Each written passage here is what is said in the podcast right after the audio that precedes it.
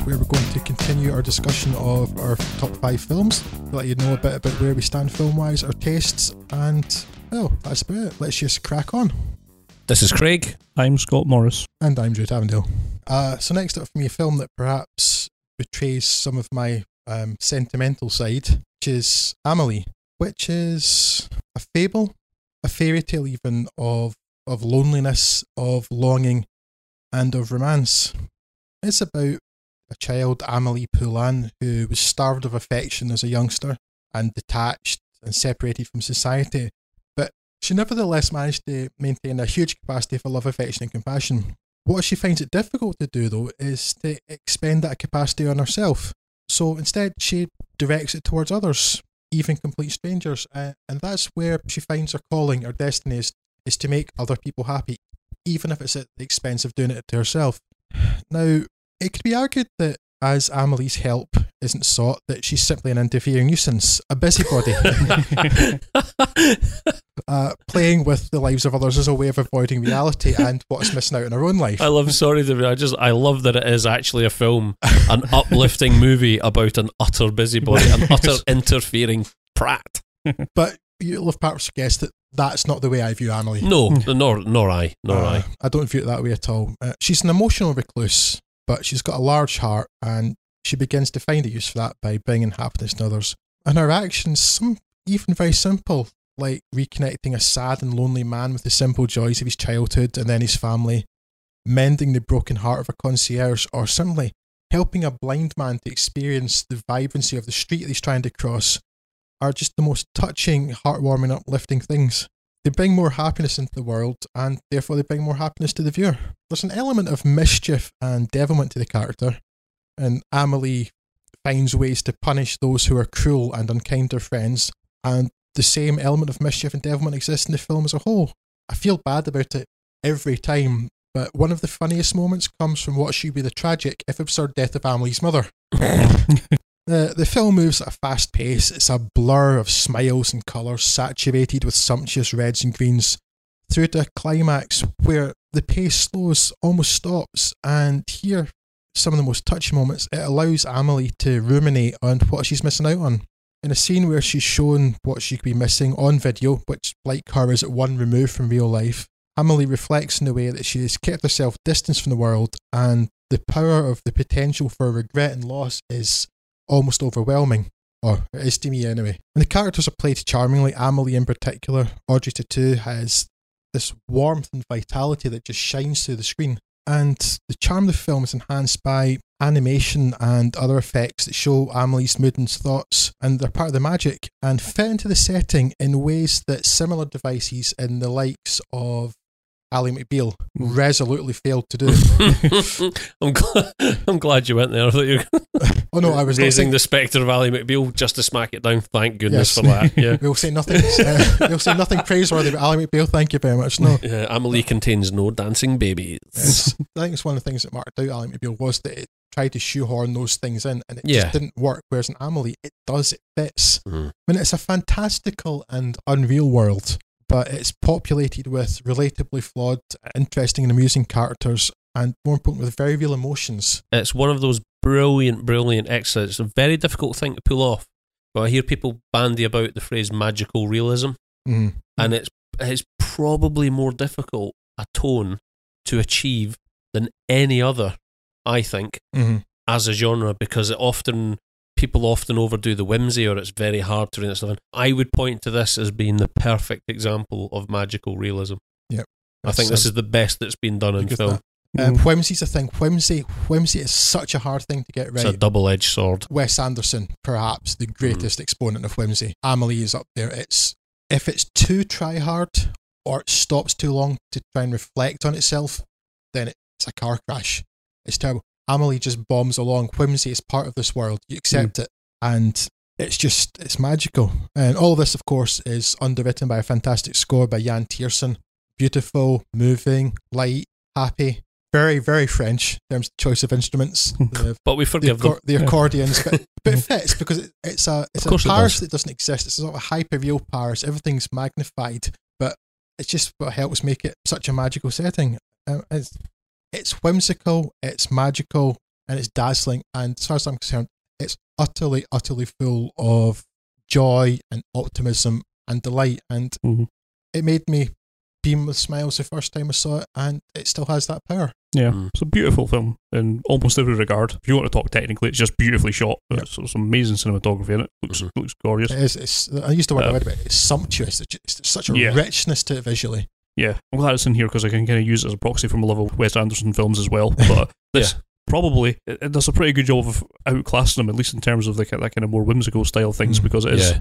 So beautifully done. I'm also impressed by the way that it, man- it does manage to build drama. I mean, almost every film we're going to talk about in this will be the drama will be based on people doing unpleasant things to each other.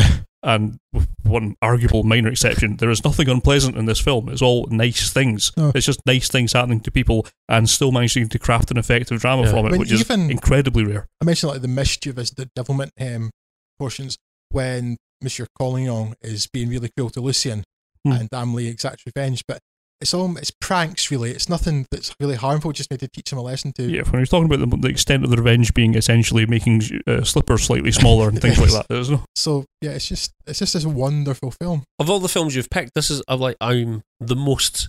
It's not my favourite of the films you've got on your list, clearly, because we both agree on Lawrence of Arabia and one other that you'll talk yes. about in a minute. But I think this is the one I'm most pleased that you put on your list, if really? you know what I mean. Yeah, yeah, yeah. I remember going to see it, and cynical bell end that I am, like I went in, I went into this movie. I remember going to see it at the cinema, and I was there. I remember vividly having had a shit week. In particular, it had been a really shitty day. I was going there thinking to myself, yeah, I know everybody says it's great, but I'm really not in the mood. I don't like the French in general. Um, I'm only joking. I've got nothing against. I've grown out of that unfounded prejudice. Yeah, well, you're not a teenager anymore. No, at, at, the time, I thought I didn't like French people for some arbitrary reason. oh, French people are so annoying. Uh, and I was there with someone I didn't particularly want to be there with. And I come out of this film 90 minutes later, and not even metaphorically, literally, I did a wee, I did a wee jig going out the door, and I jumped and I clicked my heels. I did that thing with jump. I hurt my foot doing it, as it happens, because I landed awkwardly. That's very you. yeah, not that I've got a history of that kind of thing, but I really didn't care about that. It's the happiest I've been coming out of a cinema. Yeah. It's this weird, intoxicating thing. I would like to see. I would like to see some really angry teenage jihadi with like a massive chip on his shoulder and the worst attitude in the world, go in and watch this film. See what he's like when he comes out. Because I am willing to bet that there's no such thing as a person who will not be made happier by watching this film.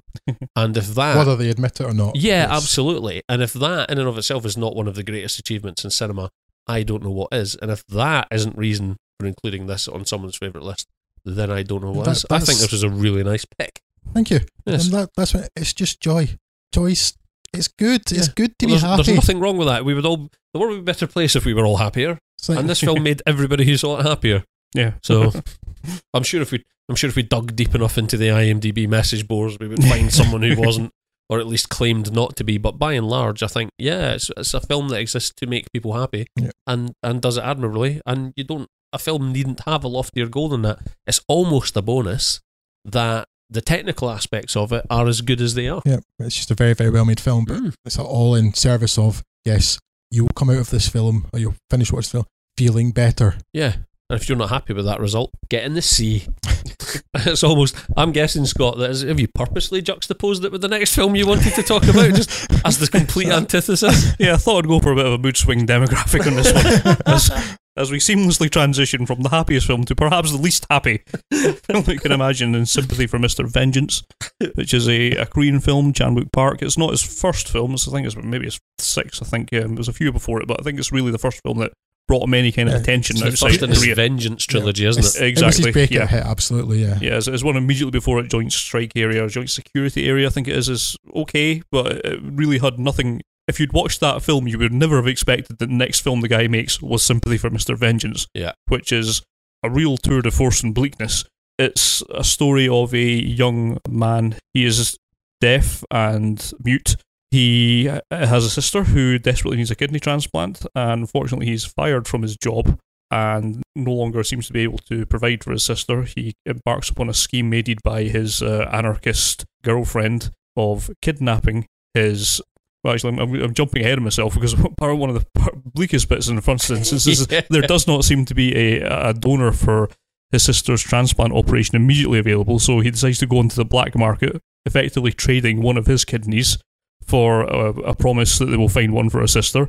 Is double crossed and left without a kidney himself, and they've taken his uh, 10 million won. Then the doctors find a suitable transplant patient, but he has no money to pay for it, so embarks on a scheme to kidnap his former boss's daughter, hold her ransom, to try and get the money for this operation. That doesn't work out so well for reasons we'll perhaps go on to, but it then becomes a, an escalating circle of violence and revenge where things just go from worse to worse to worse. And it's such an interesting narrative thing of someone doing a despicable thing, but for an entirely understandable and almost you know, laudable reason, and how that very quickly spirals out of all control. And, and, all played out against a backdrop of gay Parisian hyper magical realism.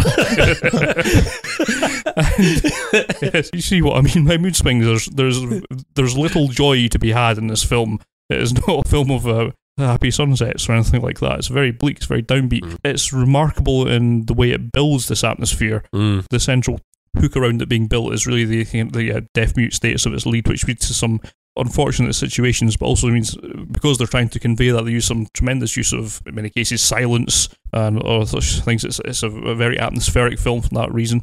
The narrative is strong. Stylistically, it's just so powerful, mm. and that really helps bring it on, hammer home the way that the narrative is going. Certainly not a film you're going to watch to, watch to uh, raise your spirits in any kind of meaningful sense, but it is such a powerful work of how you can really create something you know affecting necessarily in this case by being so depressing and so bleak, but that is no means a, a, a way to, to stop it from being enjoyable in that kind of strange sense where it's not nothing in it is actually pleasant or enjoyable, but it still creates yeah, a remarkable it's, it's viewing a, experience. It's not a film you enjoy. Your enjoyment mm. comes through appreciation of yeah.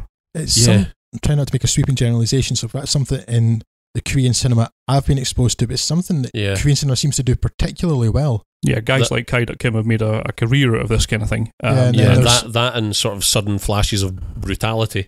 Yes, That's kind of the trademark yeah. of that just, particular vein like, of. There's just this trick of making bleakness, utter bleakness, compelling, compelling. viewing. Yeah, I'm thinking of think films like we saw at the Edinburgh Film Festival a few years ago. Scott, a girl with black soil.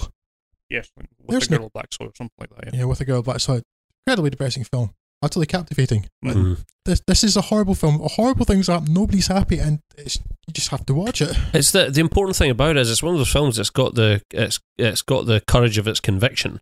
Um, and this is this is again, like you said, Drew. I, I the Korean cinema that I've been exposed to, the opportunity. Mm-hmm. There's this rich vein of this kind of thing, yeah. and I'm saying it's, it's not limited to that. It's a, it's a, a, a vibrant cinematic um, culture, but they do do this particularly well. It's one of those films where there's something really satisfying about an ending which is and it has a, a, it was probably the bleakest ending I'd seen up yeah. until that point. It wasn't until it wasn't until I watched another Korean film in the last couple of years, I saw the devil, that I saw something bleaker than this. That sort of bleak ending where no one comes away happy. No, it's it, if nothing else, it acknowledges that these are bad people. If you, if you do reprehensible stuff like this, you are probably going to be subject unto that yourself. Yeah. You're not going to get a happy ending. Yeah and it has the courage of that conviction. It doesn't feel like it needs to tie things up, and it doesn't feel like the guy needs to get the operation for his sister, and suddenly everything's all yeah. right. yeah. Not to ruin anything, but it doesn't really work out for anybody. yeah. It doesn't yeah. suffer from the the problem with so many Western films, at least bigger budget ones, and in America in particular. It doesn't suffer from focus groupism. No, exactly. No, no studio exec, no focus group. Yeah. Oh, well, it's a downbeat ending. We have to put an upbeat ending. Yeah. No, it doesn't. fit. Quite, it doesn't belong. They are quite comfortable with the notion of a film being the, the theme being you've made your bed. Yes. Yes. now, over the course of the next two hours, yeah, now you're dying it bloodily. now you're going to die in it. Yeah. Ah, it's just it does that thing where yeah, those sudden bursts of violence that again that Korean subs are. There's a scene. There's a, remember the, scene with the baseball bat on the on the stairs. Is it? Yeah. I want to say, yeah, little flashes like that are just phenomenal. And again, it feels it almost feels dirty to say that you've you you have not taking like you say, not taken pleasure in having enjoyed the yeah. film because the enjoyment isn't a pleasurable enjoyment; it's a satisfaction. I think I don't know. I think maybe the words enjoyment is the wrong word. Yeah, it's rewarding, but it's not enjoyable viewing. Yeah, yeah. Um, But They're I, not I, synonymous. I guess part of the, the, wider reason that this is on my list is it's a great example of a bit of cinema that is not afraid to push everything out to the extremes, mm-hmm. um, and that is it's certainly not uniquely Asian, although I would argue in recent years, and the last couple of decades, it's probably best identified with. Yeah. It's become a bit general, of a calling Far card. East. Yeah. You know, Korea in particular, but also some of the Japanese works, guys like uh, uh, Shinya Tsukamoto, uh, the guys, things like uh, the Tetsuo films, mm-hmm. Body Hammer, even some of Takeshi Kitano's work, Takeshi mm-hmm. Miike's. Takeshi Miike, yeah. Uh, so, so this is part of the reason for my inclusion on this is kind of a, a cipher for all those kind of films where they're not afraid to really push everything out to limits. And sometimes that produces abominations, and sometimes it produces great things. And so if you see look at the things that are coming out in the West, some of it's uh, alternately brilliant or great. Things like Lars von Trier's career is based around this. Some of his works are great, some of which are absolutely abysmal. um, there's some guys who, like Gaspar Noé, is also doing a similar kind of thing, who has never done anything of worth that I'm concerned with. But again, I would still watch his films, and I'm glad to have a reaction to it like that. Yeah. Um, things like one of my least favorite films last year was Under the Skin, which did a similar sort of things of trying to push what you can do with cinema and these kind of things out as far as you can get it within the realms of it still being a vaguely slightly commercial context. And I think it's worth watching all of these things, even if you wind up hating them. But it yeah, does yeah. it does provoke a reaction. It's a strong enough bit of art that you can have a reaction to it one way or the other. Yeah, yeah. I think um, gaining something from it and enjoying it are not necessarily the same thing. I'm glad that these things exist. Um, mm. For lots of reasons. One, it's simply it's pushing your own um, experiences. It's pushing you out of your comfort zone, perhaps. Mm. But it's, it's just nice to see something different because so much stuff can seem it could be the best made film, mm. but um, it conforms to the same structure, the same narrative. It feels formulaic. It's not quite the word, but safe. Yeah, and it's mm. just it, other things that are going to push that to, to stretch to make you think differently, to provoke a reaction, as you say. Mm. That those films existing are good, but they, they just don't seem to exist in this hemisphere all that much. Yeah, I mean it's very easy to focus group. I mean, I think comic movies are a, great example of this. They're focus grouped to appeal to the broadest possible cross demographic, yeah. and yeah, it's working for them. It's making a lot of money, but I don't think you'll ever see anything powerful or moving that's ever going to come out of a Marvel no. franchise no. because it's the way that it is calculated. It means that it completely precludes that. It's yeah. going to be yeah. all things to all men, and it'll do an okay job of it most of the time, and, and it'll be enjoyable, and it's good that they're there. Doesn't mean they're not enjoyable, but those are very much more about business than art. Yes, um, yeah. and they suffer for it. Yeah, and there is nothing wrong with that. I enjoy most of the Marvel films. I enjoy watching them, and uh, they don't live with you though. No, I, I, they're all essentially forgettable. They'll merge into one, and I'm not going to think about them in you know five or ten years' time. Mm-hmm. Whereas something Absolutely. like uh, Sympathy Mr. Vengeance, I watched it again recently just to on this. I'm not sure I've actually watched it in the intervening what was that, wee seven years, something like that. even a wee bit more. Even more. more I think it was 2002 this came out. I can't, I can't remember quite when I first watched it, though. Yeah. Um, it was long before we started even podcasting. Yeah. yeah um, so it's, but to be honest, I remember it as clearly from when I was watching it last night as I did from when I watched it a decade or so ago. Yeah. Um, one of these films that really sticks in the mind. There's a few films like that that are, that I think are powerful in that way. That's kind of why I've been putting this on my list. There you go next up is uh, yes, it's uh, Laputa Castle in the Sky. Laputa Castle in the Sky, one of the earlier um, Studio Ghibli films, and actually my introduction to Studio Ghibli, which is one of the reasons why it stayed with me. I've got this uh, this really weird scenario played out where I think I was in high school and I was off on a particular day sick. Uh, and I sat there at home flicking through the channels, and this thing was coming on on STV, the Scottish ITV channel, this animated film what's this? Hmm. Um, and I sat there in my dressing gown, and I've never been so compelled by an animated film since I think um, my, my first experience of film, full stop, was being taken to see The Jungle Book by my mum when it was reissued um, in cinemas back in 19, 1980, 1983, or 4, 1984. Um, yeah, some time ago. And um, I sat there and watched this film, I had no ideas of the origin. I could tell by the art style that it was probably Japanese in mm-hmm. origin, yeah. um, but it was a dubbed version, not the more recent dubbed version, obviously, with James Van Der Beek and such like. But I sat there and watched the thing, and I was utterly swept away in this magical fantasy ride that I best describe as kind of if Jules Verne had written a book specifically for kids it would probably be a lot mm. like this. Mm. This again, it's not a magical realism thing. It's set in a recognizable world. It's not steampunk necessarily, but it feels like one of the films that's kind of formed the genesis of that. Mm-hmm. It's this heavily industrialized world. Yeah. Uh, you imagine it as being pitched around the time of the Industrial Revolution, but there are all these magical, sort of, well, apparently magical sort of flying machines and very unlikely sort of structures and very ungainly. Sorry to keep using the word flying machines, but obviously it's a recurring theme yeah. in uh, Miyazaki's works.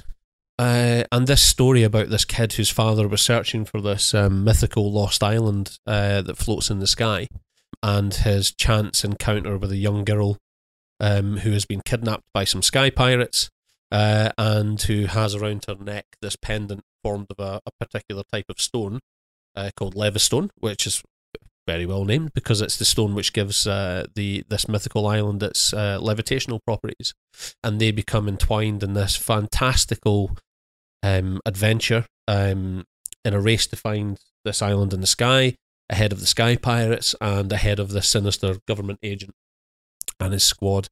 And in terms of sheer imagination and that it took place in my formative I think probably the, the most formative period of my my cinema watching years, probably like my mid teens and whatnot. I was so or early early to mid teens.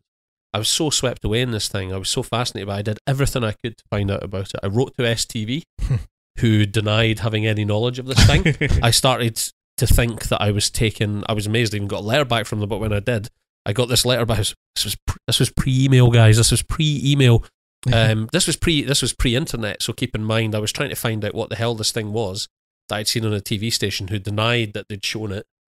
um, even though I had part of it taped on a VHS tape that my dad went and then taped over some bloody football on, and I did everything I could to find to find out what this film was. And I understand that there might have been some sort of rights issue around it at the time and things like that that made it quite bizarre that it was shown on UK terrestrial TV and why it didn't show up again yeah. uh, in the intervening years. But obviously now, um, I mean, I, I went so far as to find uh, Forbidden Planet? We're going to import a laserdisc copy of it for me from hmm. Japan for 150 quid. I have no idea how I thought I was going to get that kind of money together at the age of like 14 or 15. Also, you don't have a laserdisc player. yeah, exactly. Well, the point is that there was also, I'd found a place in Edinburgh who would convert laserdisc onto VHS right, for okay. me. But so I had this whole big thing set up. All I needed to do was find 150 pound, and I could have a copy of this film. So enchanted was I by it. Um, and obviously now it's a trivial matter because we're living in the age where quite rightly the Ghibli uh, back catalogue are now subject to beautiful restorations mm-hmm. and some of, I mean, obviously the Laserdisc and the DVD versions, you can have the original subtitles, which most of us probably purists would prefer to do. But fortunately, when Disney signed a distribution deal with them, they have invested some time and effort in the dubs. Mm-hmm. mm-hmm. So actually, you have these wonderful dubbed versions that have made them far more accessible now. And like there are there are kids in primary junior school who are obsessed with these things now. We've got this wonderful access to them now, and it really excites me that that kind of imagination is being shared and informing kids at such a young age. Because I wish that I had seen a film as magical as this at at the age of five or six. I cannot wait to sit down and watch this with my yeah. little girl when she's old enough. I am so excited. I got um started getting my niece, our nieces now into Studio Ghibli mm. films. Mm. My sisters continued it. Just bought some more for them yesterday, and just like, just like, just sit wide eyed, open mouthed, drinking this incredible film experience in. And Laputa um, one of the top ones that you love to. It's just it's yeah. beautiful. Yeah. Well, my my wife is a primary school teacher, and she she knows all about Totoro. Not because she sat and watched it, but because kids that she's taught are obsessed with Studio Ghibli.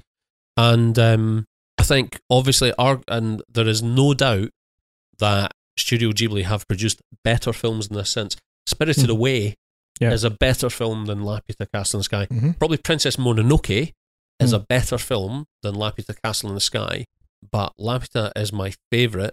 I think in terms of opening the door to probably my first experience of outside of the traditional sort of anime titles to yeah. Japanese animation. This thing that I didn't know at the time was Studio Ghibli, um, that had already produced these other fantastic works, and happened at just a particular time in my life that it has always stuck with me, and I can't I can I can understand that you know there are there are better films than that now in in the Studio Ghibli stable, but this is still my favorite. Yeah, yeah. Nostal- for nostalgic reasons, um, for almost for the the sheer romance of it, mm. I can't see past that, and I just love it, love it dearly. Yeah, of course, um, Studio Ghibli has been quite important to me lately, and of course it's important to my wife. As anyone who went to my wedding will know, it's a bit of a Totoro theme. There was a little bit of a Totoro theme running through your wedding recently, yeah, yes. Because god damn it, I like it. So I'm glad it was on this list. But I mean, I could quite easily have said my entire top five uh, favorite films were all Studio Ghibli films, and I could yeah. have defended yeah. that quite easily. No one would argue again, with you. Yeah. No. Again, um, that's there were several Studio Ghibli films could have made that into my list. Yeah. Um, yeah. I think when you're picking I, the top five, you let something like a Studio Ghibli in, to, yeah. and then you kind of feel guilty and feel like, well, I kind of have to pick something else. Yeah. But honestly, if you if I had said Laputa, Princess Mononoke, Spirited Away, and I don't know, Totoro, and like one other, probably pick any other one. Honestly, Craven yeah. Fireflies. Yeah, no one's going to argue. Yeah. No one's going to argue. You almost feel compelled to pick some some other stuff for your five, just for a bit of diversity. Yeah, yeah. But no, they're all, they're all wonderful films. I've not seen a single Studio Ghibli film that I've not liked. Even the stuff that is not uh, by Miyazaki himself is still strong enough to be yeah to, to warrant the brand name of Ghibli, if you like. Yeah, some yeah. of them aren't aren't brilliant, but none of them are less than good. Yeah, certainly enjoyable. And, and, especially if you remember, most of these were taking place in a, a dark, dark time for animation. Yeah. where Disney was on the rocks and could not put a decent film out to save and, their life. And largely unbeknownst and, to us, on the other side of the planet, there is yeah. this amazing, yeah, flourishing. Like, like, from Disney, like maybe the late '60s and then up to probably Beauty and the Beast, the start of the '90s. There's nothing yeah. Western mm-hmm. wise like it was the big films. O- the open season, anyone? um, the thing about it is, and where where they where they triumph time over time over Disney's home stuff, and even now, is, is purely an imagination. Mm-hmm the the production value, the technical aspects of these films, the writing, and are match Disney toe for toe. Disney cannot compete with the sheer imagination on display. Yeah. yeah. For the longest time, Disney couldn't see past talking animals. Yeah. Studio Ghibli, within their first four or five films, have got kids, sky pirates, you know, yeah. like chasing a floating island in the sky, being chased yeah. by stone robots. Yeah. What? You cannot compete with that. It's the sheer imagination of those films coupled with his, his obsession with like Porco Rosso, I'd probably pick yeah. as another favourite. That whole theme of his, like, there's something so magical about everything that he infused into those early, especially the early ones. That Ma- just yeah. magical's the world. Uh, magical's the word rather. I've I've never. I been, thought it was Greece. hey, um, I'm here all week. I've never been a great fan of Disney. I've never mm. rated their output apart from a couple films, yeah. The Jungle Book, yeah. Aladdin, mm. Lilo and Stitch, which is one of the minor works, but I think is is a fantastic, so anarchic man. film. Yeah, we both agreed on that. I think we yeah. saw it about the same time, and we're yeah. like, "Why Lilo aren't people raving about this more? This is hilarious." Um, because it's quite un Disney-like too, Lilo yeah. and Stitch. Actually, uh, yeah. the anarchic nature of it, but some Studio Ghibli's always had a magic about it, and there's something for for to compare them to Disney again for something that that given Disney's entire market is kids, they never seem to get childhood done that well. It's yeah, and it's not that they it's not that they lack in humor because well, arguably like Disney deal more in humor. Possibly. probably Studio Ghibli. You'll get more laughs at this. Yeah, more humour than emotion, rather. Yeah, they understand that. It's the fantastical. They stop short of achieving the fantastical, mm. And it just never seemed to be a problem for Studio Ghibli. No. They're like, what? Sorry, lions. Sorry, a guy, his dad dies. He's a lion. He's a lion cub. What? Right. All right. Okay, that's brilliant. I'm here's here's a wash house full of ghosts yeah. and, a, and a magical fantasy yeah. alternate reality version of the thing that a girl went through when she was on a road trip with her mum and dad. Yeah, okay. Um, yeah, because you've got there's like there's the magic, the fantasy, um, the fantastical nature of Studio Ghibli stuff. There's something. There, there are other Japanese films that do it too. So there's something maybe inherent in the culture, but that grasps the magic of childhood of being a child that Disney doesn't mm. get, and also um, yeah, imagination, as you say, because you know Disney well, well, we've got a princess. Uh-huh. uh-huh. What's up next? Well, there's this princess, hmm. right? well, there's this princess, and then like I say, you've got things like um, flying pirates and things, and even just when it comes to like a strong female character, like, well, we've got this teenage witch, she's becoming independent. Yeah. Like, mm. what have you got? Princess? Yeah. it's like, no, Studio Ghibli wins. The way I think, as I sit here now, I'm trying to think of a way of summing it up in a sentence. I'm trying to think of how to put it in a box. And the best I can come up with is that each of those Studio Ghibli films is like a dream I wish I'd had. Does that make sense? Yeah. It does sound rather like that. Yeah. That's the best way I can think of summing it up. But I've prattled on long enough about that anyway. If you haven't watched it already, watch it or I'll personally come round and kill you. How magical is that? I won't really I won't really kill you, don't Well, no, because then that you, was wouldn't, harsh. then you wouldn't be able to watch it. No. But, but, but have you heard of the Ludovico technique? exactly. Okay, the next film is perhaps not the most original film to like and consider one of my favourites, but but I, there's th- I think it's one that the vast majority of people will agree on though. yes, uh, Yeah. Now there are some films which are certainly better, um, including films I've mentioned in this. But for instance, to talk about Lawrence of Arabia, it's amazing. It's my favourite film ever. I think it's magnificent. You can watch that a lot though. Yeah. Not just not just because of the length, but just because because of the scope of it. It's not a film that you can watch regularly. It's a occasion Yeah. to watch that film. The Big Lebowski, I could probably watch every day. Yeah. That's not that much of an exaggeration. No. so, just in case anybody's been living under a rock for the last 15 years, but uh, the, 15 years, right? well, I guess it's it actually is. 17. Oh, yeah, I 1998. guess it is. God almighty. Um, and this is a, I'll mention the plot quickly. This is a film that I, as well as many others, came to on VHS. I think it was a box office bomb, which was a bit of a surprise given it just followed Fargo, for which the Coen Brothers had won an Oscar, hmm and um, had put them in straight into the mainstream. It was their Shawshank Redemption, essentially, right? Yeah, yeah. Um, and Big Lebowski bombed. Uh, but it was the next couple of years. It's, it's happened every now and then in cinema, but it just the word cult is overused. But it certainly started it like that. Um, Yeah. That it caught form. People would would watch in video. You know, Craig and I watched it similar time. I guess Scott as well. Round about then, the memorable dialogue gets in your head. You start quoting it. You recognise other people quoting it. Suddenly, suddenly it's a thing. Yeah. And then it just it took off, and it's it's a huge film now. Um, it's the tale of this peaceful soul known as the Dude. Uh, Who abides? the Dude. Yes. if you need to know what he does during the course of this movie, he abides. Um, now, when the the intro um from the very famous stranger narrator says, you know, sometimes there's a man. Well, he's the man for his time and place, and that was the Dude in Los Angeles. except the Dude is out of time. His time has Yeah. past. The Dude is a man from the seventies, and the world has passed him by, and he either doesn't notice or doesn't care. Probably a bit of both. he does but he doesn't want anything from the world. He's got enough he's got enough um drugs and alcohol and bowling to keep him happy. And he doesn't hurt anybody. Yeah. But he's also out of his element.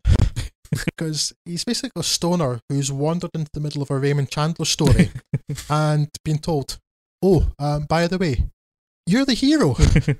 It's kind of a strange film too, because that you could ostensibly build an entire film around the concept of one man wanting to replace a rug it Yeah. is uh, crazy, really. a soiled like that, but it's what it really is is a parody of film noir, most notably and um, directly in this instance, The Big Sleep. But like all of the greatest parodies, it's done with both a deep affection for and thorough understanding of the source material, uh, which is uh, one of the things that makes it great. Well, there's so many great things. but One of the great things is how how rich the film is and how full of attention to detail. When it's chock full of lines and mannerisms and props and other details that could easily be missed in a first viewing. Mm, Um, will be missed on a first yes, but viewing. And they- a second and a third. Exactly, and they add such texture and depth to the film and its characters. I mean, look, for example, at Brandt standing solemnly, head bowed at the side of the frame when the Big Hmm. Lebowski is asking the dude about the measure of a man, yeah. or the repetition of phrases that um, crop up. Yeah. Sometimes that he's heard on television or from another character, and he repeats them. I maybe not notice it the first time. It's like it's just an incredibly layered film. Mm. And some of it just leads nowhere. Most of it leads nowhere. Most of Most it of it leads is Essentially, the entire film leads nowhere, Yes. but that doesn't stop it being fantastic. It's their arguably their most it's their most random film. It starts Yeah. with the most random premise. Somehow this uh, this thing should have spun off in, into cataclysmic chaos at Yes. every other line in the script, and somehow it doesn't. And it's do you know what? It's the characters.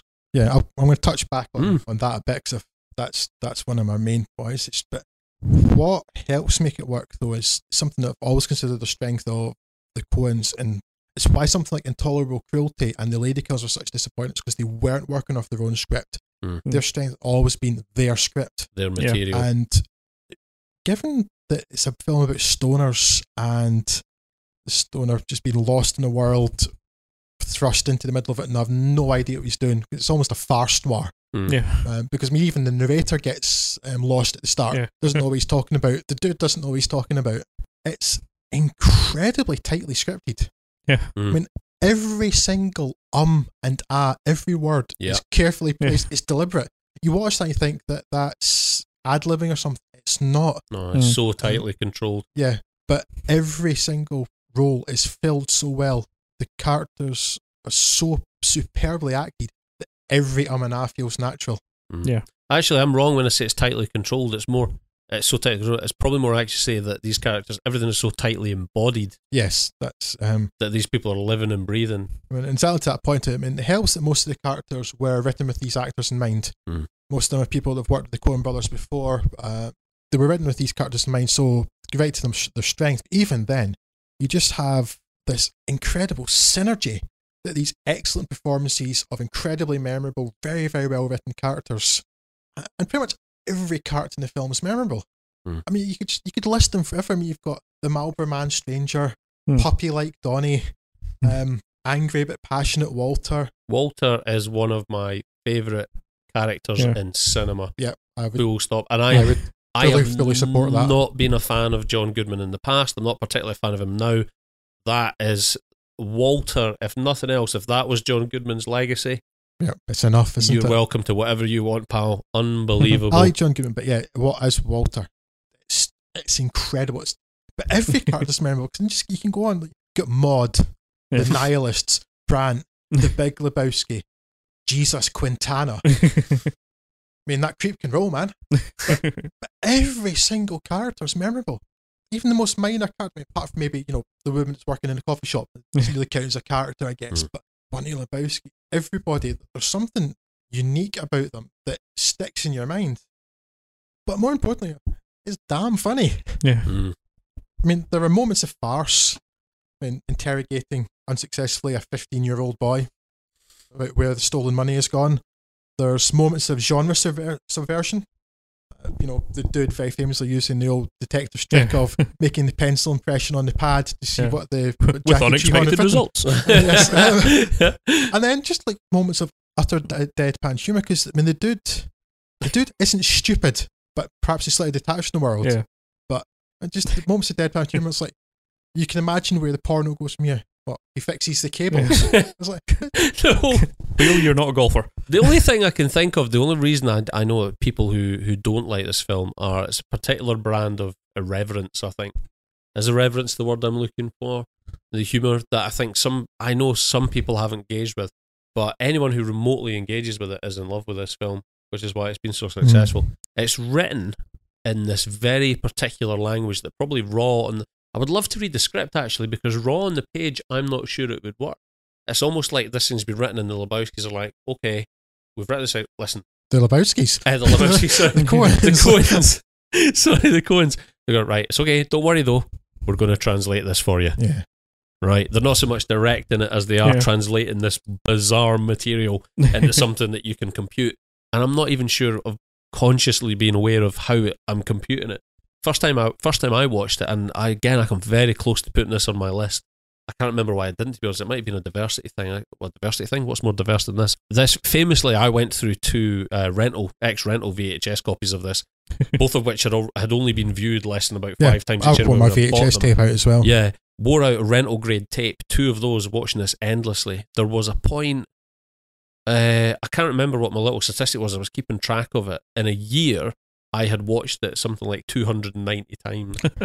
something that I had literally put it on you know, five, six nights a week. I mean, you, you, and just had it on in the background. Yeah. I did similar things. You, you both noticed too that I ripped the audio from it. Yeah, and yeah. listened to the way to university yeah. and stuff. Yeah, I've still um, got it on my on my iPod. I've still got the audio from. I think it. I still have the original uh, mini disc I did because that's how long ago this was. How long ago my love affair started.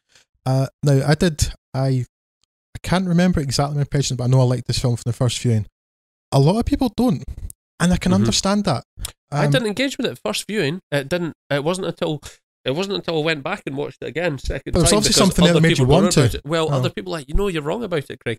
and something went, Same. and I had to go back. Second viewing, I'm like, yeah, okay. Third viewing, hooked. Yeah, that was it. Um, Game over. Yeah. In common with a lot of the Coen Brothers films, The Big Lebowski isn't about plot. Yeah, it's not really. I mean, some of the films have more plot. This has a plot really, but it's more just to buff it the dude around so you get yeah. the reactions of the characters. it's got a random stream of consciousness yeah. passing as a um, plot. So it's not about plot, like some of it's about character. And in the big case of the Big Lebowski, it's also about an attitude. Yeah. Dudism as it's become. What an ethos, dude. Just say what you want about the tenets of the Big Lebowski. At least it's an ethos. but going back to when we're talking about Blade Runner, whereas I did like this from the beginning, the fact there's no strong narrative, there's no real story payoff. Mm. I really think that's what can put a lot of people off, and I understand that, but that's why it deserves a second viewing because you, you watch it first, you know how it ends, and so you can stop thinking about the plot. Mm-hmm. So I can understand people for the first after the first viewing, but it's what makes the second viewing mm. and even the twenty second viewing that much more rewarding. This Big Lebowski is as rich in character and is as landmark as as much of a landmark for character for me as Blade Runner is from a visual standpoint. Mm-hmm. If yes. that makes sense. I mean, so if anybody's listening who has watched The Big Lebowski but never really got it, I certainly urge you to give it another go. Like, put aside the lack of plot and just just embrace the character and the mood because that's what it's all about, and it does it better than pretty much anything else if it weren't for the fact that I saw that was already on your list, I would have had to put it in as my favourite film because yes. it probably is. But I, I haven't put it in there just simply because I wanted it to be representative of my stuff in general, and The Big Lebowski is representative of nothing. it's not even representative of the Coen Brothers' other work. It, it exists by itself on this little island. It is a fantastic island, and I love being able to visit it. But it is it is a strange, weird, lovely film that is just beautifully encapsulated, and it's so brilliant. It's, I'm glad yeah. it's not my life, but I love looking in on yeah, it. Exactly. it's just an incredible thing. It's so rare to find a film that you could just watch anytime, mm. yeah. anywhere. Yeah. I that's the defining characteristic of it. Lawrence of Arabia remains my favorite film. I haven't watched a film as many times as I've watched The Big Lebowski. I don't think anything's by a long chalk. By mm. a long chalk, um, and I've never grown bored of it. I've never not laughed at it. No. I couldn't tell you. I couldn't tell you a joke or apart from uh, apart from another film which is a comedy that I'm still laughing at on the third watch. Mm-hmm. Never yeah. mind the three hundredth yeah. watch yeah. or whatever I mean, ridiculous it is now.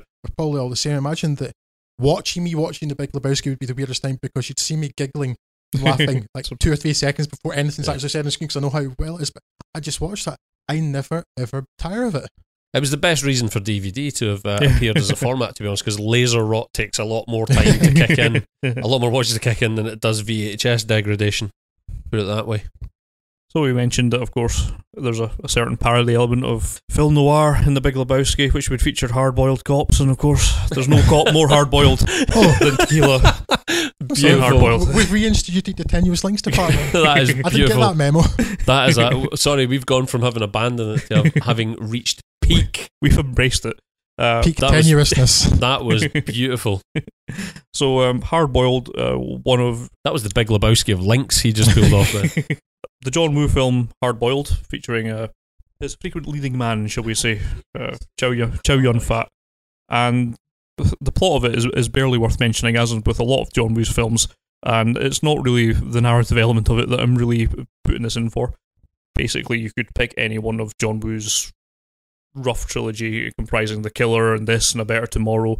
Lots of John Woo films that have embraced the kind of Hong Kong action thing. Uh, but I suppose just for reference, we'll include this. Uh, sort of Chow Yun playing Tequila, a cop investigating uh, triad dealings, uh, mafia dealings. Uh, he kind of crosses paths with an undercover cop who's also trying to infiltrate the same gangs. And the two kind of bounce off each other on a couple of occasions before eventually teaming up to take care of a massive mafia gun running operation. That is a very reductive way to handle the, the action that comes within, but it's not really a film that is based around its narrative strengths. It is like all great action cinema based on having tremendous action sequences. And again, part of the reason is I, I watched a lot of these uh, in my formative years growing up, and it's the love of this has stayed with me ever since. So Hong Kong action is perhaps the, the peak of the genre, but you've also got all sorts of things from your Arnold Schwarzenegger films and all these other kind of action oriented stuff. some of which holds up better than others. But I think uh, having watched this again pretty recently, John Woo stuff does kind of have a, a cut and a class above uh, everything else yeah. that has managed to kind of maintain relevance even in this day and age. Uh, it's just a wonderfully kinetic experience. Uh, lots of tremendously fast work in the editing. Lots of great uh, shooting from both the cinematographic uh, point and just simply shooting yeah. as Chow Yun Fat dives sideways over a multitude of objects, uh, firing guns wildly. Um, with his unlimited ammo mod applied. Yes, the, it, it He's a, definitely opened the developer's console. Yes, a, a, film where the, the, entire swap to it is I think each character can be seen reloading once over the course of this entire film, yeah. and that is all they need for the rest of their infinite ammo clips as they pummel each other with just tremendous amounts of firepower. Uh, there's nothing particularly deep or complicated about my reasons for putting on this. It's just a tremendous amount of fun, as a lot of uh, action cinema as can be when it's at its best. It's something that seems something of a a downswing in the more PG orientated uh, era. You don't mm. get a lot of this sort of thing. Uh, you'll see the occasional glimpse of it, normally coming from abroad, uh, somewhere probably Thailand or places where you might not expect it from.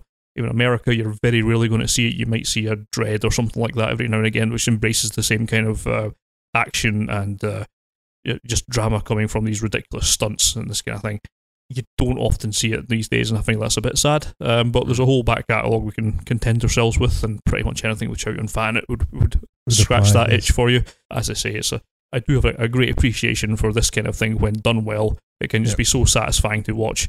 Uh, the plot itself, as I say, doesn't hold up a lot of scrutiny, although for that, Chow Yun Fat does a tremendous job. He's tremendously charismatic and likable the same cast can be said of those uh, co-members, the police chief of police that's playing, everyone else, uh, Tony Leung, tremendous charismatic performances from all of them. Um, it is for nostalgic reasons possibly the only film of this ilk that I will watch dubbed rather than subtitled because yeah. it has a, a, tremendously there's something majestic about that original dub. Tremendous dub. It is uh, again, it's one of these things that lives that quantum super, superposition state of being dreadful and brilliant at the same time.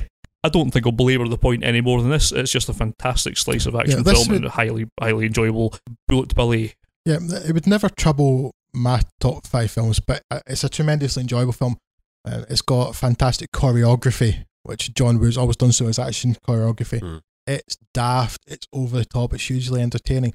What it is, what I like so much about it, is just that it's a genre piece done perfectly for exactly. the genre. Yeah. Mm. It's not a perfect film. It's not the best film.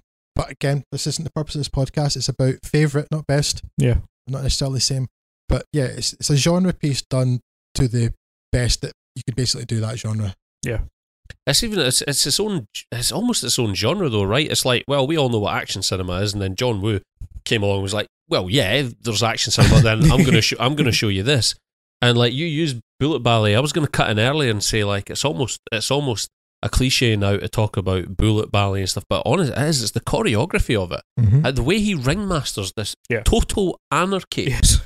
is unbelievable. I remember the first time I watched this, it took me it took me a couple of days I think to actually get around to watching the whole film because like that opening shootout in the Wyndham yeah. Tea House. Yeah. Um, I remember sitting watching that thing and got to the end of it and I was slack jawed. I'd yeah. never seen anything like it in my life. I'd been told this is insane. yeah. And, and I, I, sat there and watched it, and I immediately rewound it back to the start of that yeah. scene. And then sit and watch the rest of the film. I watched that scene about seven or eight times over and over, slack jawed. I'm like, the hell is this? That would have been considered like an amalgam of of like the the climax of about ten other yeah. like Hollywood action films don't account for the bullet count and the body count in that opening scene alone. And That's that sets the tone of the film. What's so appealing about it too, compared to so many modern films too, is that I mean, and sometimes it has its place in modern films. It doesn't rely on hyperkinetic editing mm. for its action. It's just like no, they just have well planned camera movements, good choreography, then they just shoot what people are doing, them flying over tables and stuff, and rely mm. on the actual movement of the actual people as opposed mm. to faking it by yeah. cutting away all the time. Yeah, and actually using quite a lot of slow mo as well. Yeah, yeah, the majesty of someone sprawling as they get. yeah, as they get it's quite the opposite of times. so many things now where you'd get, you know, that scene in the tea house would probably have thirty cuts in it. Yeah. Oh yeah, yeah, big time. There's something. There's something. Just it was um like I probably I think about Hard Boiled and the Killer, and I'm like I'm not I'd be I'd be hard pressed to pick the two of them. This is the this is the one that I I was like most pleasant surprise to see on your list. Yeah. Actually, I'm glad someone put something like hard boiled in because it's as beautiful and insane an action movie yeah. as Amelie is like a beautifully insane, uplifting, joyful movie. Like I, I can't quantify how much of a quantum leap, just to use all the QUs I can, um, over action movies we've been exposed to up until that time. Mm-hmm. This actually was like literally, it wasn't. The next time I saw something as arresting as this, or that had me as dumbstruck as this, was the first time I sat down with my breakfast one morning on a day again. I was I was sick from work that day, and I went downstairs in my dressing gown with a bowl of cornflakes to watch. Finally, watched this Private Ryan film that everyone had been ranting on about. and by the end of the Normandy beach landing, I hadn't touched my my cornflakes were like just a soggy mess in my bowl. I was just sat there like, what the fuck just happened? um, that that th- those are the only two times that's happened to me. Hard boiled yeah. and Private Ryan, and hard boiled obviously an entirely different kettle of fish from Private Ryan, but just like so insanely different from anything I'd ever seen, and just yeah. holy smoke! And then to realize there was this whole genre of stuff, yeah. and that this stuff is out there. If you want to go and get it, there's more of yeah. this. it's it's always it doesn't really matter if you're. It's always pleasing to see a thing done well. Yeah, mm. uh, and that's where Hard Boiled falls into it. Chow Yun Fat and John Woo are as important to action movies as Fred Astaire and Ginger Rogers were to musicals. I thought you were going to finish that. that That's important to action movies. So I obviously missed part of there. yeah, uh, literally that important. And so much of what we take for granted with action now was defined by those early John Woo films. And well, actually, a lot of people, it's that weird thing of a lot of people still probably don't know that. Mm. They maybe yeah. didn't reach the popularity that the Ghibli films have with Western kids. Yeah. That same thing didn't necessarily happen for John Woo's films over here. Yeah. A lot of people's experience of John Woo now is still Hard Target, Face um, Off, Face Off, and then given and up. Unfortunately, Broken Arrow. yeah, um, but yeah, just this remarkable body of work that still like I still haven't seen anything as kinetic and as engaging in terms of just choreographed anarchy yeah. as hard boiled. Yeah, like I say, it's, it's always good to have a nice action film. It's also a, a bit of a cipher for things like um, Bruce Lee films or any kind of yeah. martial arts work. We've got yeah. things like Tom Yum Goong, stuff like that. And there's all sorts of great things that can be had. Not anything that's necessarily deep characters or deep plot, but just really well shot action sequences. Yeah. Do have the replace in cinema, and I think it's important to recognise that. Yeah, exactly. And John John Woo perfected that to level that like it's interesting that you mentioned about Bruce Lee mm. because I was sitting here earlier thinking about the the choreography of the shootouts in Hard Boiled as is as impressive and perfectly executed as any fight scene in a Bruce Lee movie yeah. or a Jet Li movie if you want to if you want to be mm-hmm. more contemporary. Mm. I like it. which means we've only got one left, right? Goodfellas. Goodfellas, which is unlike any mafia film that came before it. I mean, at times it's almost documentarian. It's a warts and all portrayal of gangster life. You know, this isn't the regal dynastic life of the Corleones. Goodfellas' world is dirty and it's messy, uh, which is one of the ways it sets itself apart from other mob films. It just it doesn't romanticize the mafia lifestyle, uh, though importantly, doesn't necessarily judge you either. Allows you to mm. make that up you make your mind up for yourself, which is refreshing. I mean, there's glamour there certainly. You can see this outsider kid who was an analog for Martin Scorsese in the in his own real life the outsider kid who observed everything. Except when Scorsese saw the gangsters in the street, he thought, right, I'm not going to do that. Might make some films about them. Henry yeah. Hill saw that. I want to be one of them. So you see the glamour there. Mm. And you see the appeal to him of the swagger, the power, the lifestyle, the respect mm. that these gangsters in his neighborhood got. But when Henry finally comes in from the outside and enters the world, we get to see what it really means and how, even if he doesn't realize that he's trapped, mm-hmm. Because you know, when Henry Hill famously tells us that as far back as I can remember, I always wanted to be a gangster, there's something almost flat about the way he delivers that. There's no excitement there. Hmm. And you, you certainly, there's one interpretation of it I sometimes subscribe to that, you know, he's saying, What was I thinking? Exactly. Yeah. Exactly. Rather than, Yes, I want to be a gangster. God, it's like, it's yeah. almost like, Oh, God, you know what? yep. Uh, 2020 hindsight. Yep. So as long as I remember, I always wanted to be a gangster. uh, and again, in common with a couple of films we've talked about already, this is another film It isn't as much about plot as some people might think. Yeah. It's about feeling. Like this Goodfellas is what it feels like to be in the mafia. Because you know, you've got Henry Hill's nostalgia tinged voiceover all the time. But it's constantly contradicted by the reality of the pettiness and the violence and the small mindedness and the hmm. garishness and the self interest that's shown on screen while he's talking. And because for every moment of apparent glamour, there's one of mundanity. Mm. The good fellas mock the working schlub. Mm. Those people are fools having to work in 95 and they've got boring lives, but theirs is a life of banality as much as anybody else's. I mean, yeah. even a mafioso can have trouble with a babysitter. Yeah. And it's weird. Goodfellas has this reputation for being really violent too. And if you look at it, hmm. it's not as violent as you might think. No. No. But the violence that is there is utterly, utterly brutal. It's uncompromising. Uncom- exactly, yeah. Yeah, um, and it serves a very important purpose. Yeah. You were you were saying about the fact that crucially, uh, it's never judgmental about these people. For me, and the reason why, because Goodfellas is the second film that you and I share, right? Yes. It's on it's on my list of five as well. And for me, the most important thing about it is that it offers you the opportunity to make up your own mind, right? It is never any less than honest about what the consequences of this lifestyle yep. are, right? I mean, even early on, you get a hint at it in the, the scene in the restaurant with Joe Pesci. Yep. And it turns out, oh, he's joking, and the palpable yep. relief on everyone's face when it turns out incredible tension in that scene, un- unrealistic, uh, unbelievable. Sorry, the tension that that scene ratchets up, and straight away you have, as a viewer, have an implicit understanding of this is a world that I'm going to spend the next two and a half hours laying this out for you, and you're going to find this as appealing. You're going to understand why these guys yeah. chose that lifestyle. But, but never be in any doubt, yeah. there is there are there are consequences to yeah. that lifestyle. There are consequences to but also there, there are other downsides. Well, Polly will come back to these two words a lot, but the mundanity and banality of some of it, some of it because it just becomes a thing they do. Despite the brutality of the violence and the often very clearly primal rage and primal feelings that drives it, it's it's also so mundane. That's what they do. It's part yeah. of the job. Mm-hmm. You know, we've whacked a guy. Why don't we just stop by Tommy's mum's house and have a bite to eat before we go bury him? yeah. Henry's in that scene. Henry's very clearly uncomfortable, but Jimmy and Tommy are just sitting. Eh, yeah. That? Hi, ma one looks one way, one looks the other. You know, talking about painting. and that's and that's the price. That's the price of the life they've chosen. Is that you've you've accepted into your life these people for whom killing people is, to quote him, is no big deal. Yep. Right. At which point, your your fate is essentially sealed. There's no way back out of that. Yeah. There's a very real chance that things are going to turn out incredibly badly for you because you're now you're you're now living with a family who would think nothing of and this like and actually it's the one thing that Casino um, which many people accuse of being a remake of Goodfellas, and it's absolutely not. It's the one thing that Casino conveys better uh, in the final scenes of that entire attitude of why take the risk?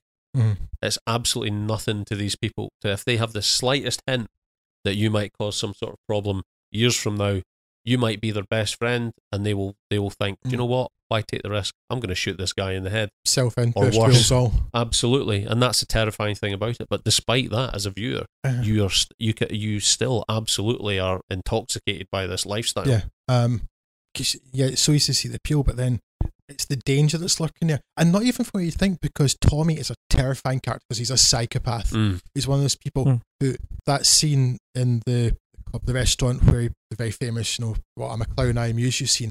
It's incredibly tense that film, that scene could have ended so differently. You could have just killed someone. It could have been like the spider scene, mm-hmm. right? There's mm. no way to know yeah. with something like that. Yeah. But the really, the really dangerous, really scary thing is you think, well, Tommy's the danger. Tommy, you look out for. Yeah. don't expect Jimmy. But the yeah. point after the That's Lufthansa heist, when mm. um, you just, it's almost like something like like that behind Jimmy's eyes, and it's like, just going to kill everybody. It'll be easier. That's what I was yeah. going to mention next. Is That's that scene where um, uh, is it "Sunshine of Your Love" by Cream starts playing? Yeah. When he's sat in the bar, that is to me that is the pinnacle of Robert De Niro's acting career. That is my joint favorite single glance because I have such specific I have such specific categories for things. In fact, it possibly is my favorite a single glance conveying something about a character attention yeah. of of all cinema. At the point at which you understand that just from a glance of his eyes that he's made a decision now that anyone that that do you know what actually this isn't worth it some of these people risk getting me in trouble these people that I've spent my life living yeah. with I'm going to do away with these people yeah that is the terrifying thing yeah because that that's come nobody's expecting that he's that's Jimmy coming out of the Jimmy left the field Conway he's everybody's friend yeah, and, and, and he's no like, different so everybody's looking out for in some Tommy respects he's no different from Tommy in fact worse I think because Tommy's the big loud guy Robert De Niro in that film. He's the crocodile just under the water. Mhm. You don't know he's there. Yeah. Um, you don't expect that danger. So, well, I'm going to come back to some character stuff later. But one of the things that, I mean, just as a cinephile and somebody appreciates the craft of filmmaking, Goodfellas is amazing. But it's so easy to have your head turned simply by the technical proficiency of Goodfellas. Mm. And that's a reason enough to, to appreciate and like it in itself. But because everything, the lighting, the costumes, the music, the attention to detail, and the evocation and replication of the time periods. Yeah, the period evocation is unbelievable. you ever hear from people um, who grew up in Italian neighborhoods in New York City and Long Island and New Jersey and stuff, like, yep, that's spot on. When they go to the barbecues, like that's what they would do. That's what they'd wear. It's not some pastiche. It's like it's really, really acutely observed. Mm. And then other technical feats, perhaps the one that really needs to be talked about is the very, very famous Steadicam tracking shot Mhm. as Henry Mm. takes Karen into the Copacabana. Still possibly the best. And again, the technical feat, right? The preparation for that scene. Because it's not, we talked about rope earlier, that while that seems good, people in theatre do that sort of thing every night. But the preparation to get that scene with the movement, everybody making their cue exactly. Um, this huge Everybody hitting their a, a restaurant full of people hitting their mark. Yeah. Yeah. All the sound cues working perfectly. Everybody in exactly the right place, exactly the right thing. It's- It's incredible. It's an incredible technical feat. It's superb. But it's not the point. The point is the effect. Yeah. Um, and I think people can get hung up on on that rather than what it's for because, you know, Karen and the viewer are just buffeted and dizzied by Henry's world. You know, you see the glamour and then the special treatment and he goes through the club, this world where people know him and respect him and this is the first time that Karen's seeing what Henry is, even though she Yeah. doesn't know yet. You know, a table's almost conjured up um, from thin air. People send him drinks. It's a glamour. But to get there, they travel to the underbelly of the restaurant, all the backroom business, all the gritty, dirty stuff, and it's just this perfect visual metaphor for the gangster life. Yeah. So it's important to understand that I mean, those technical feats aren't ends in themselves. I mean, 'cause if it was a lesser director in a lesser film, then somebody like Scorsese, who in Goodfellas was absolutely at the top of his game, this is like um, one of the greatest American filmmakers of the 20th century, um, in his masterpiece work. And so, in those lesser hands, it would doing it for the sake of this technical proficiency. But Scorsese isn't saying, "Look, I can do this." Scorsese is saying, "Look, see if I do this, it makes that better." hmm And I know there are people. I would say I'm operating at, the, at, at its peak. I know. I know people who argue that Raging Bull is his best film, and even some people who say King of Comedy, and I don't buy it. I've never felt No. anything other than Goodfellas because it has an accessibility. films, but Oh, un- oh, uh, undeniably. And it's as much of a shock that Raging Bull didn't win the Oscar for best that film that year as it was when Goodfellas didn't. But for me, I think, all right, maybe from a technical aspect, there are arguments to be made for Raging Bull, and I understand when people are coming from from that end. But in terms of accessibility and engagement with the audience, Yeah. Goodfellas is just it's it's it's like it's a a league of its own. it's like a beautiful Italian meal with a glass of wine. It's so engaging and so involving and, and so intoxicating. It's um, it, it just it just does wonderful things despite the nature of some of the subject matter. Yeah, um, I think while we're talking about technical stuff, but again, in service of what makes such a captivating, Mm. engrossing film, uh, you've got to talk about the Thelma Schoonmaker. It's an editing masterclass, hmm and everything just from you've got long takes early on, while we're introduced to the characters and introduced to the life. You've got those incredible scene transitions with the freeze frames and the displaced audio. Yeah. Um, and then eventually, you know, the frenetic edits that mimic this the paranoia of this cocaine addict's mind as his world falls apart. And every single edit is perfect. Because basically everything in, in Goodfellas is pretty much perfect. Mm. It, it's hard to understand how you could improve on any of it because look at the acting, right? You've got Robert De Niro at the top of his game, Joe Pesci at the top of his game, this basic unknown Ray Liotta just being this incredible central character. Nah, he's never been as good since. No. No. Then you've Lorraine Bracco as Karen. I mean, it's, it's easy to forget too, as a, on the side that, that this is a film as much about the mafia women as it's about the men Yeah. and this bubble they live in, so they get to believe that all this is normal. Yeah. And do you know what the most impressive thing about her performance is? Actually, it would have been very easy for her to have chewed the scenery bit and gone overboard. Yeah. The restraint she shows in her Mhm. performance during because there are scenes where there are histrionics, And actually, I in some respects, her performance is probably one of, is possibly more impressive than Ray Liotta's actually.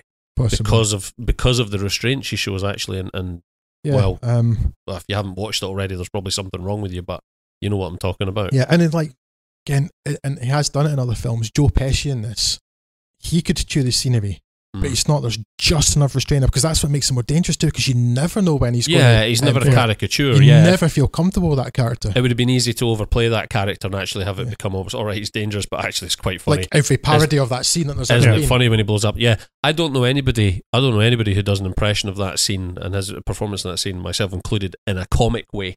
Yeah. Do you know what I mean? It's never a. It's never a joke. The am I a clown scene sort of thing. It's always a thing of yeah, what you know, damn, how terrifying! Yeah. What an what an impressive so, piece of work so that basically, is. whenever whenever Joe Pesci's on screen, there's always this tension mm. because he doesn't take it too far. He doesn't become a cartoonish character. Mm. I mean, but so everybody's like that. Even like the minor characters, again, they're very memorable characters and just played so well. Everything just seems spot on. Do people like Morrie or Stacks, Samuel L. Jackson's hmm. character, mm. even Jimmy two times. Jimmy two times. I'm gonna get the papers. Get the papers. so I mean, everybody's just inhabited by people at the top of their game, directed by somebody at the top of the game, edited by somebody at the top of their game, and it's what all this just comes together to make this most compelling portrait of this horrible, horrible life, but that it's still enticing mm-hmm. in some ways. You still feel like you want to be part of it. Yeah, and again, I mentioned it before. It just doesn't moralize either. Here's here's the life make of that what you will. And you're like, well, these people are horrible. Clearly they're horrible. I'm not mm. a monster, but some of it looks fun. I'm glad. I'm glad. I'm, I'm glad. I'm watching this through a window. And he doesn't, doesn't even have the the characters moralize or even so much regret. That there's guilt there in the characters, mm. but you're never quite sure what the guilt was for. Because I, I, do feel, I reckon it's open to interpretation, but I do feel that when Henry's saying all of my life, I always wanted, as far back as I remember, I wanted to be a gangster that that there's regret there. That's like, yeah, I made a terrible mistake. But sometimes, especially when he's talking at the end about how he gets to live the rest of his life as a schnook, mm-hmm. that his regret there, and possibly a reason for guilt, is that not that he joined that life, but he doesn't get to live it anymore. Mm-hmm. That's his regret. But that's open to interpretation. Scorsese's not saying, no, this is what I think you should think about this. Mm-hmm. He's saying, oh, what do you think the character thinks? And leaves that open to you, which is refreshing. So many things just preach to you. Mm. Yeah remarkable. Yeah. Yes. I do find it's one of the films that I find harder to watch the older I get. I think it's probably because I'm I'm so used to the ending of it that the charm, the the kind of enticement into that life is working on me less and less the older I get. Mm. Because I, I know the consequences of all these actions now. yeah. So when when you take away some of the impact at the start of the film, it makes the end of the film a bit less impactful. But it's still you know, clearly a masterwork. Mm-hmm. Mm-hmm it's one of those films that people argue about being the best mafia film ever, and I don't think you could ever come to that because the obvious comparison is The Godfather. But then again, you can't compare them because they're completely different films. Yeah, they're about different. different. things, and they're at different levels than mafia, yeah. apart from anything else. But it's an argument you could have. It's like mm. which of these two amazing films is the most amazing film? Yeah, mm. and to some degree as well, I was in Donnie Brasco as well. As I really this, like Donnie Brasco. As in this, as in very much the same yeah. sort of league. In fact, I'm more of a fan of it than I am of The Godfather.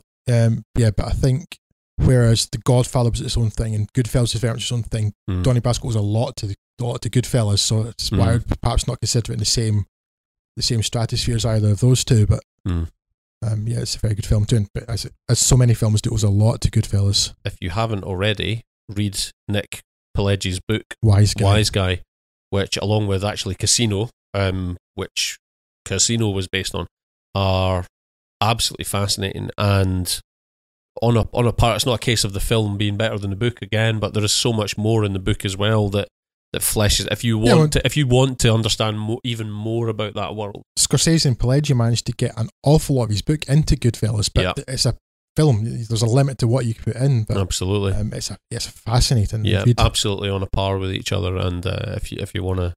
If you, if you are hungry for more, probably better to do that than join the mafia. Yeah. It's like the mafia have given you this. This whole film is like the mafia have given you this opportunity. It's as if for a day they've pulled back the stage curtains and they've gone, okay, here it is. And then at the end of the film, are you sure you want a piece of this? Probably not. Back to your day to day life. Yeah. Awesome. So there we go. That's a, a quick rundown of some of our favourite films. There's many, many more that we could have put on here that we haven't. Uh, I'm sure it's probably got your own surprises. If you do have something that you particularly want to take issue with us, why not contact us? We'll be on Twitter at Fuds on Film. You can give us our email address, podcast at fudsonfilm.com. Reach out to us, comment on the website, do anything you like. Uh, leave a review in iTunes, why not? But until next time, well, well we'll be back soon. We're going to have a probably going to be starting off with a rundown of Clint Eastwood's career.